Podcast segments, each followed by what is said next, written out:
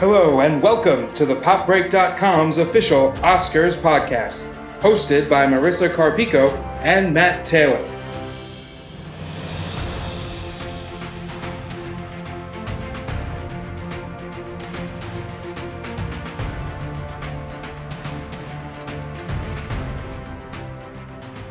Hey everyone, this is Marisa Carpico, the film editor at thepopbreak.com. I am here with my Oscar collabor- collaborator, uh, Matt Taylor. Say hello, Matt. Hi, everybody.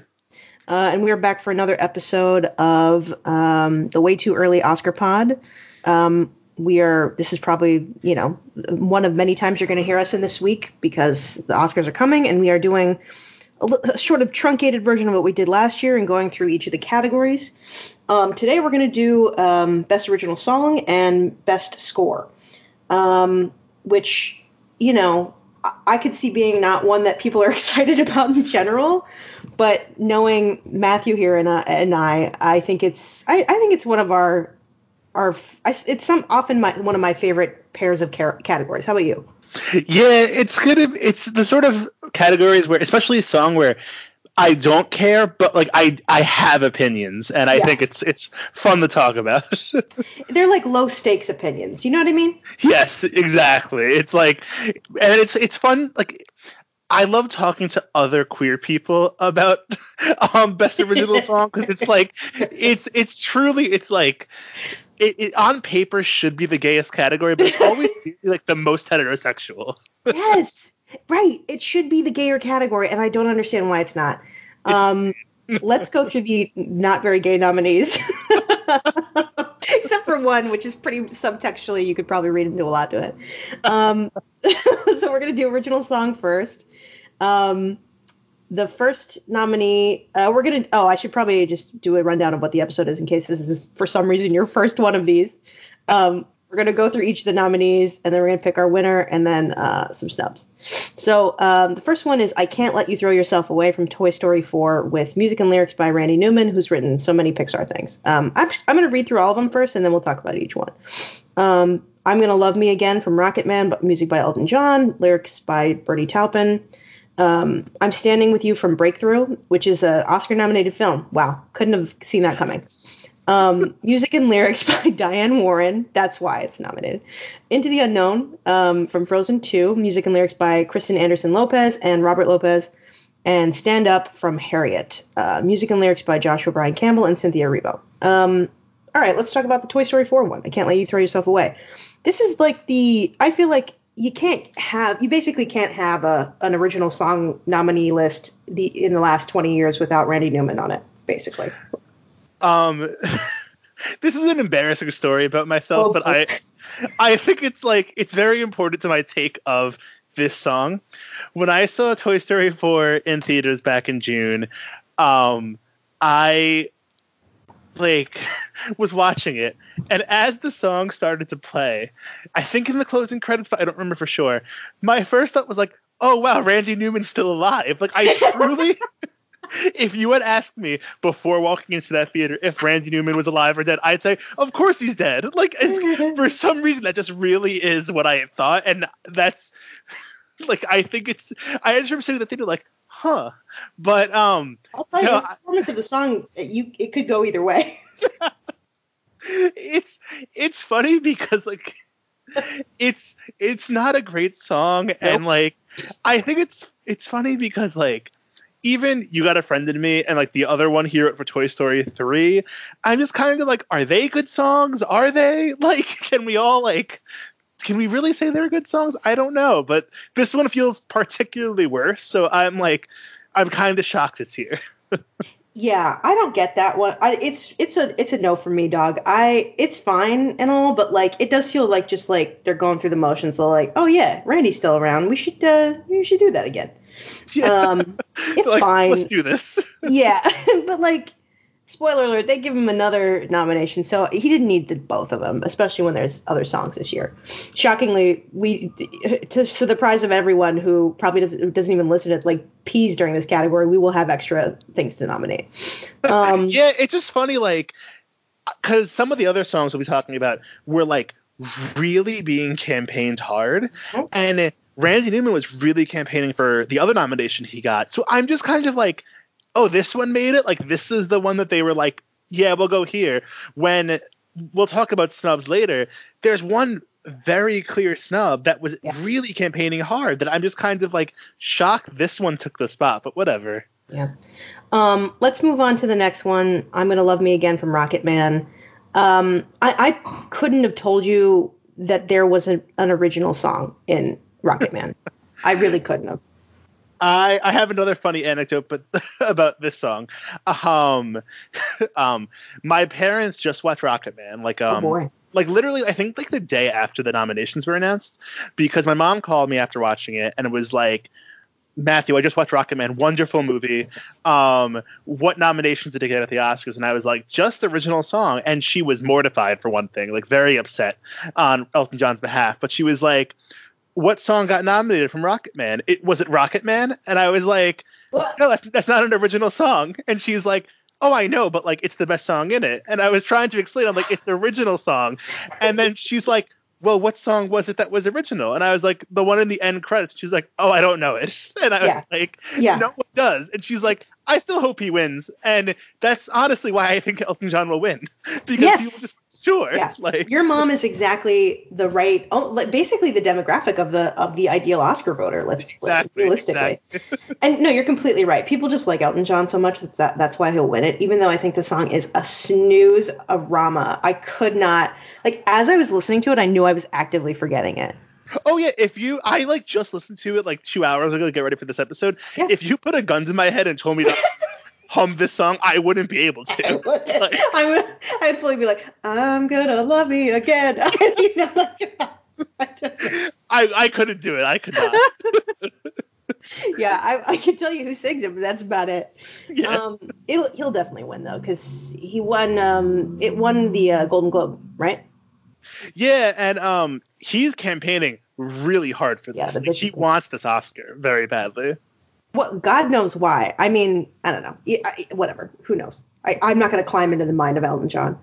and it's he already has one, which is even funnier. Like it's like right. like it'd be one thing if he doesn't have an Oscar, but he does. So I'm just kind of like, okay, but you know, there are worse things to like. It's very strange to me. It's not like a Joaquin Phoenix thing. It's not like you know Elton John sees the clock ticking behind him and he's like, I must win the Oscar now. This might be my last chance. Like you got one, bro, and for a much better song.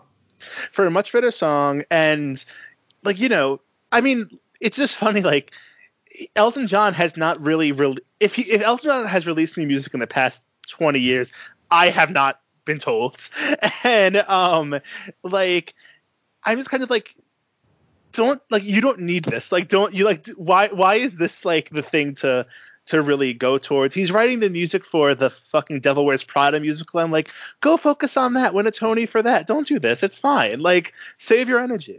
Yeah, I can't wait for that. Oh, um, but congratulations to him. Um, here's one that is a song that I just I barely made it through. It's like four minutes long or whatever, and I couldn't I could barely make it through. Um, I'm standing with you from Breakthrough. Um, by Diane Warren. And you know what? It would be nice if Diane Warren won one finally, but she not. And this song is not great. Uh, maybe it works better in the context of the film. I doubt it's being sung in the actual film. Spoiler alert: neither neither of us have seen it because um, we have some self respect. Shockingly, I nearly did, and then I listened to the song, and I yeah. was like, no. Yeah. same. Hard same. Um, yeah, it, and sung by Chrissy Metz, who was in the movie as like the mother of the kid who falls into the ice. Um, but it seems a really ponderous thing. I, I can't imagine. I should hope that she's not singing it at some sort of like candle vigil for her son to wake up from the coma. I, I just, there's just so much that I I have many questions, but I don't really want the answers to those questions. Um, what's your experience with "I'm Standing with You"? This song sounds like a joke to me. like it's a, it's it is the worst parody of like a best original song it nominee. Is. It's like it is, and this is like not meant to be a knock towards Diane Warren whatsoever, no. who's a legend and for, legend for a reason. But like, the music is so simple and like the lyrics feel like they were generated by an algorithm who Mm-hmm. like had the keywords about the movie's plot and it's just and even this is not meant to be any shade towards Chrissy Metz who I'm sure is a wonderful person and is is a good singer but like it's not even like an interesting song to hear sung No, it's like her. It's not. It's like it's so vocally uninteresting and like I don't know. It's like it's like cool when you're like, oh wow, she can sing also. But like, I wouldn't hire her to do a musical. Honestly, Right. It's it just feels so strange. And you know, there's one of these songs every year. I feel like like mm. four of the five songs are like this song where it's like, you know, similar to the RBJ RBG song from last year that Jennifer Hudson sang, where it's Oh like yeah, that I couldn't even tell you was a song. it's sort of thing where I'm like like, are you really a song if no one listens to you? it's like like who is going to listen to this song? And then on like a purely oscar level it's like diane warren has never won an oscar which is insane. And it's the sort of thing where there are some people who think there's a path for her to win this year because there's no real like consensus beloved song. And um she's never won one which is a good narrative. But i if i was diane warren i would be desperately trying not to win for this song because what a forgettable song to get your oscar for when your catalog is prolific Yeah, and fucking stacked. It would be absurd, but uh, I, I don't know. Maybe it'll happen. It'd be so embarrassing. Can you imagine like Oscar-winning film breakthrough? The commercials, they would never stop. it would be like it'd be so funny it would be so funny to me if it happened and i'm kind of like like let the chaos commence like the chaos, chaos reigns. um, okay, let's move on to a real song now. Um, Into the Unknown from Frozen 2, which uh, uh, of these of these is like far and away the the only like if you were watching Sesame Street and they were like which one does not fit, it's this one because it's a real song. um, like I, I've, I, we've all listened to Into the Unknown, and is are you the, you're the one who said uh, Panic at the Disco version is is superior? Yep. it's i like it more they're both good versions Yeah. um i mean like i would love for Idina Menzel. I, I'm I can't wait to watch her perform it. Like Yeah. I want her to reclaim her Oscar narrative from John Travolta. Like if John Travolta is anywhere near the stage when she performs, I swear to God, like we should write do a letter writing campaign to the Academy about like stop doing this. I think you should put him, uh, make her introduce him again, just because.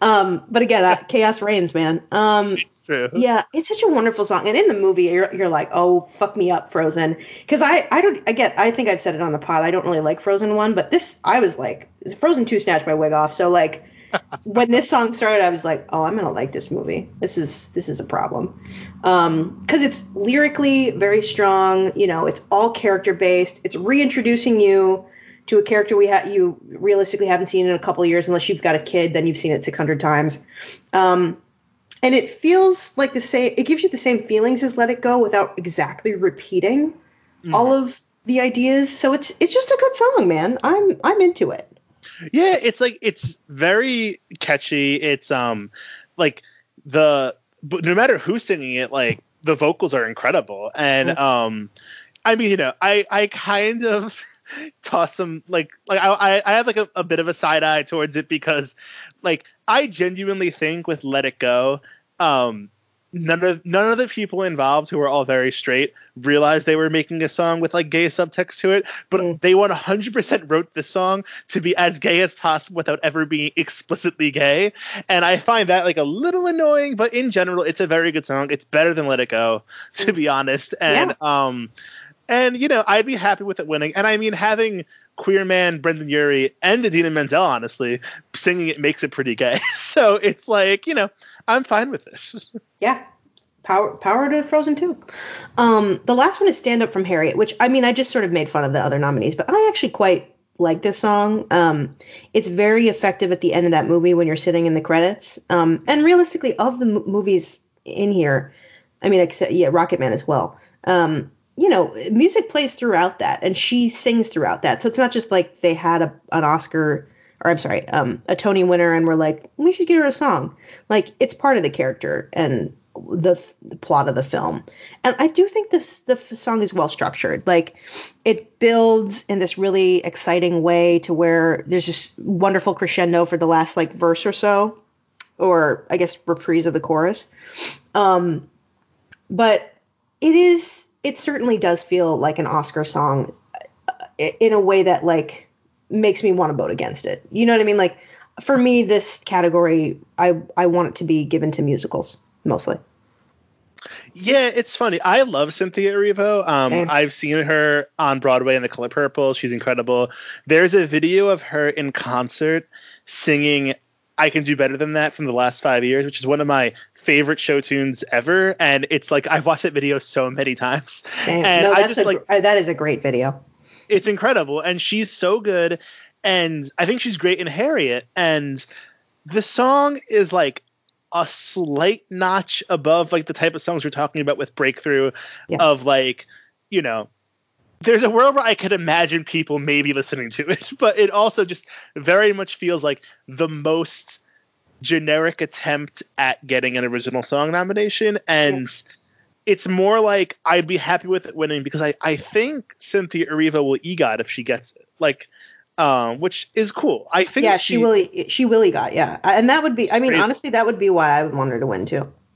It'd be it'd be incredible. I really would love to see it happen. I like her a lot. I think um, she'd be the if that happened. I believe she would be the youngest EGOT winner. That's crazy. Wow. Um, because Lin doesn't have one. Yeah. Oh yeah. I forgot. He, I always forget he didn't win for Moana. Um, Bullshit.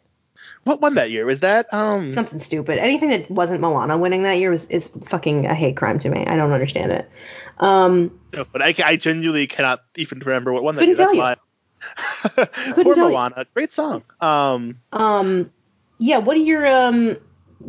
So what do you, you think? We both think Rocket Man is going to win, right? Um, yes, but it's not like it's it's like a a hard. Yeah. Yes, it's like I there are there are other routes. Like there are other ways I could see it going, but that's like the the most obvious choice, I think. Yeah, I think it's the most. It's definitely like it's got the momentum, possibly, but yeah, like realistically, like you said, I mean, there's a good chance for a, a good number of these. So who knows? Maybe we'll be surprised and Frozen Two will win. Um, God, imagine Breakthrough winning. That I just like. I would shut so off the goddamn television 45 minutes into the the show. Um, that's not true. I'm going to see it at a theater, so I have to walk out. um, uh, so uh, what are your snubs? Um, I feel like we might have one, the same one, or who knows? I don't know. Uh, what's your what's your snub choice? Um, we definitely have one in common, but um, the one film that it never really had a chance. It had it had no chance, but I do want to just give it a shout out because I think it had some of the best original songs of the year. Is like basically any song from Her Smell. Mm. Um, I think what that movie does with its original songs is so interesting because, and what like a movie should aspire to do, and so few really realistically do, where the the original songs for it really do feel like they could be uh, a punk song, like um, a, mm. um, a Riot Grrrl song, and the the real it's so smart because the same people writing all the songs, but you have like the songs that Elisabeth Moss is singing with her band Something She that like they're supposed to be kind of like a washed up band, and their music really sounds like something from the 90s that would like be carried into the 2000s and then you have the the acre Girl, Akergirls band which um the one with cara delevingne and the woman she's married to now, who name name's escaping me, and um, like their their song in it sounds like what Paramore is doing or something like that, like a, a girl band of today, and they sound so realistic and they're good songs, but also just like really add to the realism of that movie. And I think that's so interesting and just not done enough with mm-hmm. um with musical with like um movies about the music industry. So I really appreciated that, and it never had a chance, but I do think it's probably the best original songs of the year. If I had to pick one, I really do like the um the song "Pull Down" that Elisabeth Moss sings at at one point. It's almost like a monologue. It's like she's doing it just with a guitar, singing like directly to somebody, and it's very very good scene, a very good song. But um, watch her smell. That's my my main take. yeah. Um, mine is a movie I talked about, you know, like nine months ago or whatever. At this point, um, Wild Rose, uh, Glasgow, um, No Place Like Home. uh, which was co-written by Mary Steenburgen. Um, which and, is so uh, cool. Yeah, which is so crazy. Have you actually read the story on on how she started songwriting? Oh yes, I did. It's the weirdest thing. It's so weird. So basically, she she got like a, a unrelated arm surgery, and and then woke up and was only hearing everything in music and like reading street signs and music and like uh, you know just everything became music and she was and they didn't know you know some weird neurological thing occurred. So she rather than sort of like I don't know try to stop that or whatever she she started writing songs constantly and like um sent sent some songs um like recorded by her and a friend uh because she didn't play any instruments at the, time um and sent them off to uh universal music. And then they wanted to uh, under her mother's name and then they wanted to like you know sign her or whatever. And then she showed up and they're like she was like surprise. Um which is so crazy. And then she's been quietly writing songs for a couple years and like has a home in Nashville now. And like uh yeah, they they submitted people submitted a bunch of songs when they were looking for a song for that final um note in the film. And um and then they got her song and they were like, "Great, let's do it." And yeah, it's co-written by fucking Marion Steenburgen. Steenburgen. So like who knows? Maybe this this is this could have been the first time that we saw her, but maybe we'll see her again in a couple Oscar years or something because the song is so. good, you know? It's a great Um, song. Like honestly, I really thought it was going to be nominated, and I was like so Mhm. excited for that. And um, it's a bit of a bummer. Like it's a lovely song, and it used so well in that movie. Yeah, and it's like what much better than half the song, ninety percent of the songs in this category, and like, yeah, and it's so integral to the way that movie wraps up. And and there's in the interview where, or the sort of article on IndieWire at least that like um, they interview Jessie Buckley and and Tom Taylor who directed it um, about the film, and they're like, yeah, it was that song is so perfect, and like part of the reason is because she she approached it from a character standpoint because she's an actress, so she understands like what the, what needs to be said in, in this act in this character's final scene, and that's why it's so smartly written. Um, and such a shame that it just like I don't know, it's such an obvious choice to me, especially compared to these dogs. Um, but yeah, I don't know. Very I really think the um, it's just the fact of like it was a neon film, Wild Rose, Yeah. and they're still like this new studio, and I think they made the the wise choice, honestly, to like focus all their attention on um Parasite, which is like you know great for Parasite, but it just sucked that they had a great lineup this year of films, and Yeah. um this is one of those slumps that just hurts. Yeah, yeah. If they'd had more money, they could have pushed it some more.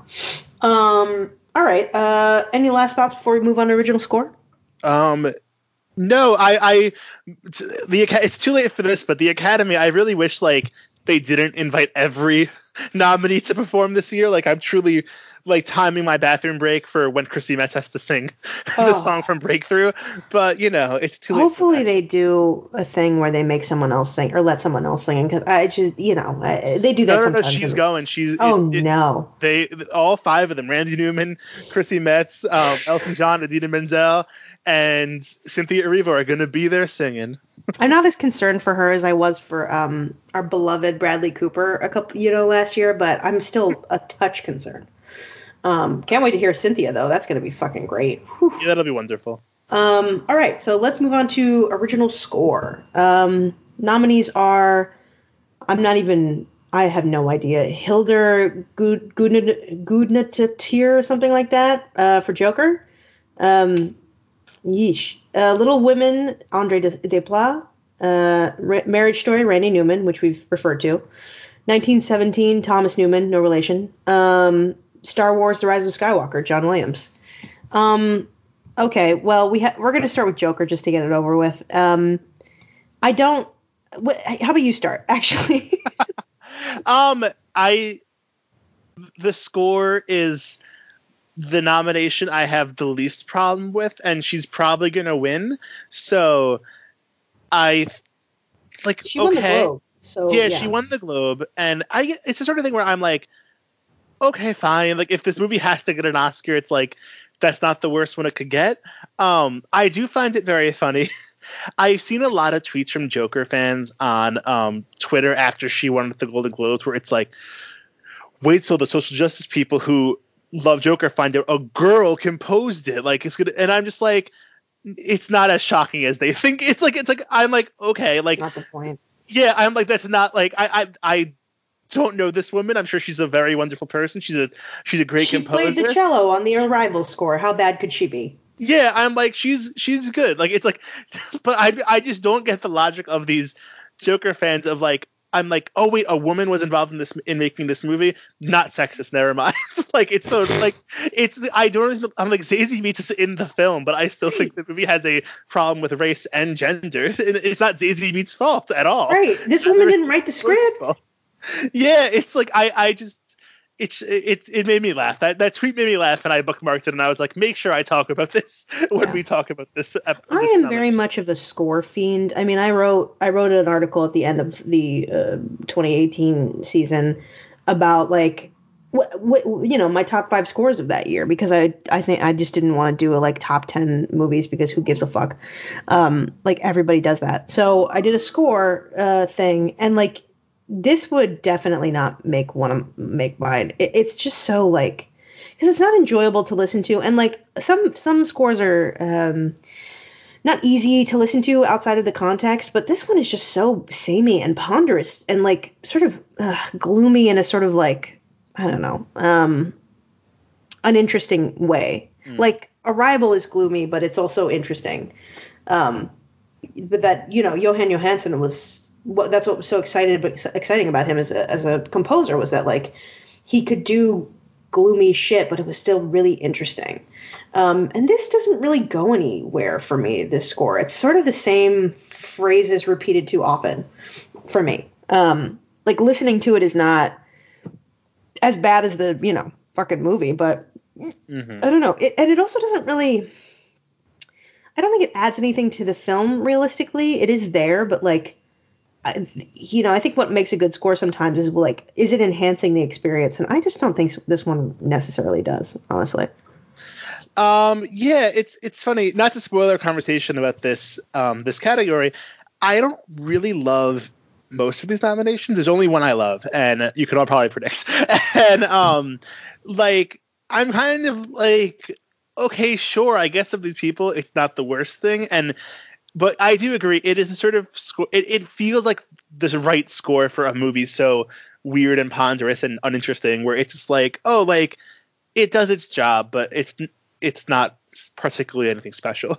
Yeah, it's especially in contrast to the uh, next nominee, Little Women, um, mm. by Alexandre Desplat. Like he's always done great, beautiful scores, but like the wonderful thing about this score is that it feels throwbacky, but uh, in the way that it's sort of that like jaunty piano stuff that you always hear in a period film, but like in the same way that the movie itself feels like uh, a new take on something we've done before. It, it, feels like so fun and interesting, or like fun and and um, listenable, and you can hear the characters in it in a weird way. Like there is a song called Amy, um, and like it it really does. Listening to it like recalls her partially because I've seen the movie so many times now, and like I'm probably just thinking of whatever scene that's that runs over. But like, it does sound like her, and everything, everybody, each theme, it really does seem tailored to each girl. It's really smart.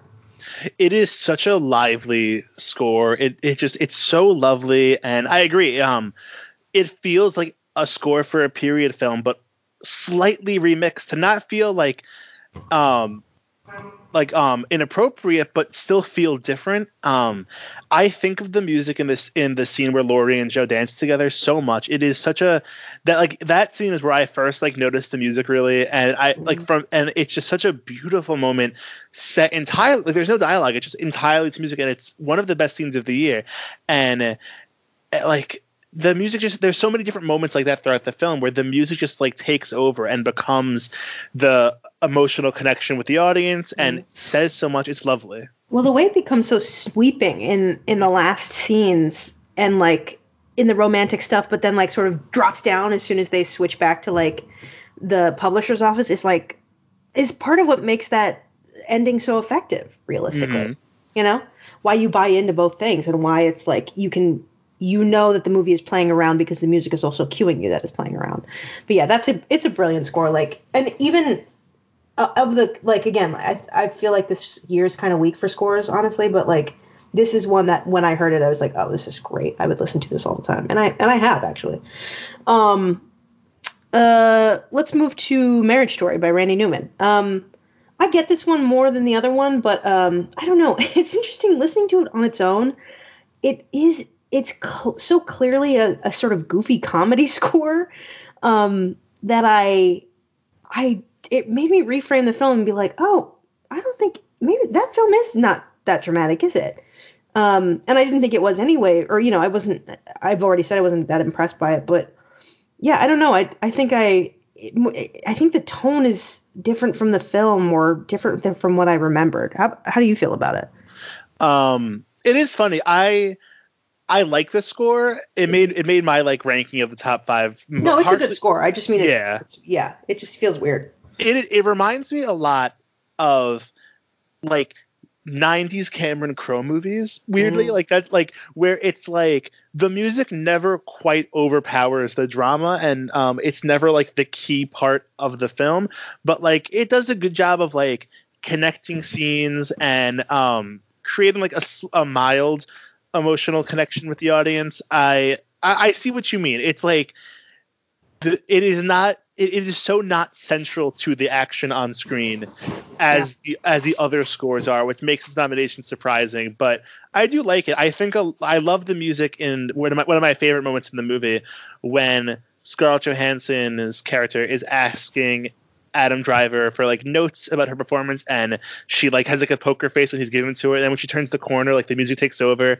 and she starts crying, but she was hiding it. And um, it's a very good moment where the music is so central, I think, and um, like those moments are I think what makes that score special. But it is it is funny, and part of I think the overall narrative around around Marriage Story, where like no one's quite sure what to make of it as a whole, which is is kind of funny. No, I mean it's just like a sloppier film. I think it's hard to f- hard to rem- or easy to forget that. I don't know. I think Noah Baumbach was not as good before um, Greta showed up. Honestly, really, I like his output so much more. Um, yeah. a- like after Greta. Yeah. But um, Marriage it, it, Marriage Story having like recently rewatched Frances Ha and um, being part of the Meyerowitz Story Hive, like the the ten person Meyerowitz Stories Hive. Um, I I do think Marriage Story is like in the bottom tier of his post or his post Greta um, universe, basically. his, Gre- his Greta face, yeah. um, yeah, it's it's, it's fine. I, I wouldn't. I don't. I don't think. Uh, yeah, I think. I don't know. I, I I wouldn't mind if it won, but it, it won't. You know. Um, yeah.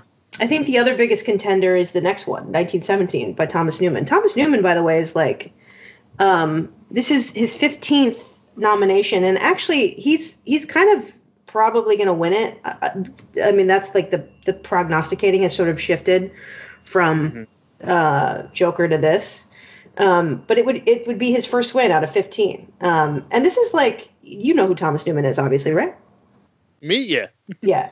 But for people who don't know, he did American Beauty, which is a fucking iconic score. We've talked about how iconic that score great is. Score, great score. Um, Shawshank Redemption, Skyfall, which I mean, of the Bond recent Bonds, I think has one. Actually, of all the Bonds, is one of the best scores, frankly. Um, but he also did uh, the the first thing he was nominated for was uh, Little Women, 1995. Isn't that isn't that crazy? That's so like, funny. from one Little Women to the next.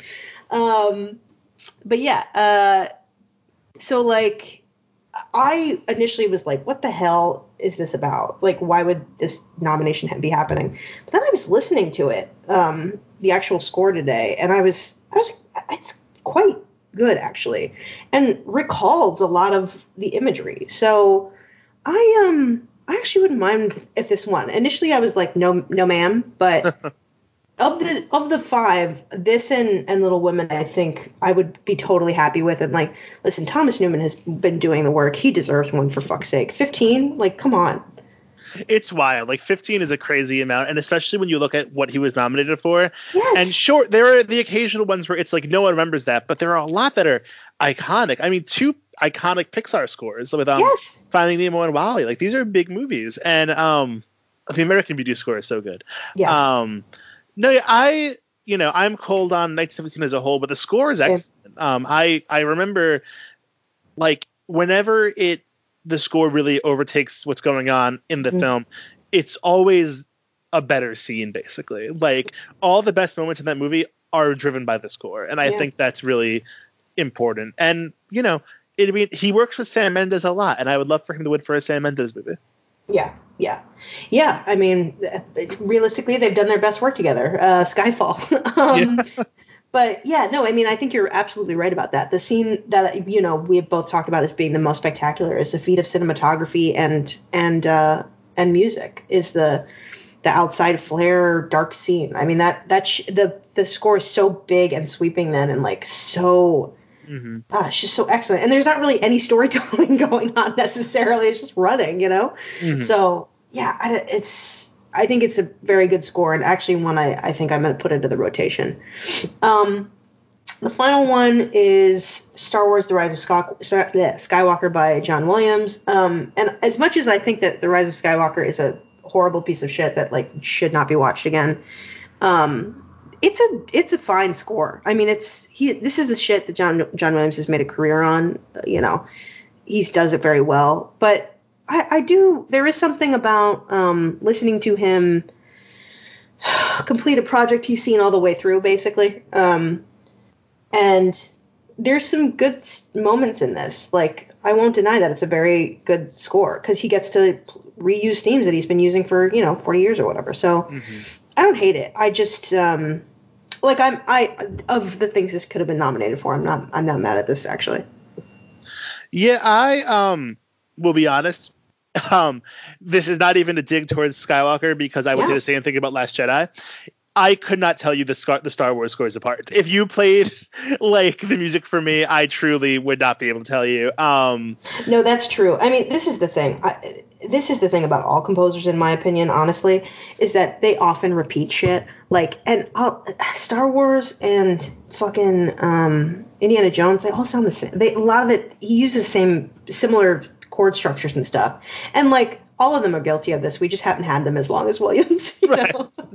um, I don't hate the nomination because there's really only one score I'm upset didn't make it, and um, and then like a few that never had a sh- had a chance. But it's just like it's very much like I'm like okay, fine, like it's like whatever. But um, it I I I don't think it'll win. That's my my main take basically on it. Yeah, no, I think no, no, it won't. Um, yeah, it won't. It, wouldn't be mad if it did. Um, although then you'd have like little Rise of Skywalker losers being like, "See." um, so yeah, let's just avoid that Academy if we can just do one nice thing. Um, all right, uh, let's talk about snubs. Um, I'm gonna go first because I don't want you to steal mine. Um, I think I think we're on the same page. is is it us? yes. yeah, it's us. Um, that's the best fucking score of the year. I've been listening to it since it came out. Um, and, and like just sometimes I just listen to the uh, the pas de deux part of it Hmm. because it's it's like it recalls the scene so well. Um, and it is just fucking brilliant the way it's taking a, a song that is used in the trailer uh, that that is really the basis for the whole score and then expanding upon it in a way that's like so brilliant and and recall and like makes you frightened and tells you something is wrong. It's just so good. Um why don't you talk about it a little bit?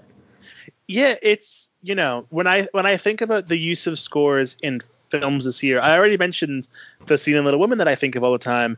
And the other one is that the fight scene between lupita and um other Lupita. yeah. Um, like that music is wonderful. And the um the scene when they're on the beach at the very beginning with like the the score really taking over as they're as they all walk. It's it's such beautiful music and um so well done. I really i, I i'm not totally shocked it didn't win or didn't get nominated but like it's it still sucks like it, it's it's a gr- terrific score it's it's truly like one one of the best I've ever heard, and like I don't I don't understand it. It's, uh, it's worth saying that it's um Michael Abels is the uh, the composer. Um, it's just so, so good. I think it's insane that it didn't get nominated. Um, do you have any others? Oh, I actually have another one. Actually, you go ahead. I already started. Um, let me. I there are a few that I like that don't quite stick out the same way the one from Us does, but I really like um, Max Richter's score for Ad Astra, um, and this this is I, I don't know how to pronounce. They're a band, I think, the Haxan Cloak, who did the score for Mids- Midsommar, which I like a lot, and um, I it's a very minor score, but I really like Nate Heller's work in A Beautiful Day in the Neighborhood. Like those are the three that stuck out to me as just like interesting scores where like the music at various points really caught my attention in the theater. Yeah, those are good choices. Um, you know, I almost did Midsommar, but I I just um I, don't know I, I don't love that film enough to re-listen to it. You know what I mean? Like I don't, yeah, it's a weird one. I mean, it's it's also just like some of it is deliberately abrasive. I will say the one song that made me think of it was that um you know the sex song basically. it's like it's I don't want to spoil everything, but like that song is like it's a joke, but also it's a song and it's part of the score, but it's also part of the the film, so it's like diegetic. I don't know. I, I think that whole thing is so it gets one of the big biggest reactions in the um, audience, which is I was like, is that technically score? And then I looked on the, the track listing. I'm like, oh yeah, it is. It is technically part of the score. It's very um, it's the sort of thing like yeah, it's not meant to be listened to as you go about your day, but it is. It is a lovely uh, or like a lovely mood piece for the film. yeah. Um, my other one is something we have talked about very early in the year um, that I know both of us liked a lot. Um, the Apollo 11 score, um, mm-hmm. which is a documentary about Apollo 11 um, made from, sorry, um, made from uh, only instruments from from the time period. So the whole thing is just like theremins and um, and like uh, digital like like sound editing machines that only would have been available when Apollo 11 took off, basically. Mm-hmm. Which is like a what a crazy thing to like restrict yourself with, but also like it it works brilliantly. Like mm-hmm. it's such a surprise. It's and it's in the way that we've been talking about with all of these so far, um, it's composed by Matt Morton, uh, by the way. Um, it directs your emotions in the way that a good score should, and like part of it is they are it's making up for sounds they might not necessarily have in space, basically. so like when there's that scene, remember the takeoff scene where there's this sort of low booming heartbeaty sort of thing, like revving you up. It's part countdown, part like exciting you up for the for the takeoff. Like it's one of the best moments of the year. yes, yes, and it's so good, and it, that's it's because that score is just so interesting, and to make it make it with you know uh, such a limited so much so much more limited materials is so fascinating, and like when the movie ends and and part of the emotion that you feel at the end of it is like even though you know what's going to happen, is like part, because of what that score has been doing to you to the, to the whole film and creating tension and, and, finally allowing this sort of cathartic release. Um, but yeah, that score is brilliant, and that sh- that movie is brilliant, and we'll we'll talk about it again, I'm sure. mm-hmm, mm-hmm. Um, that wraps up uh, our coverage of you know original song and score. Um, there'll be more coming. Uh, who knows at this point? We're doing this all out of order, so so anything could be next. Just tune in tomorrow. um, uh, I'm at Marisa Carpico on all social media, and you can find me on the Pop Break, uh, writing something. I'm sure. How about you, Matt?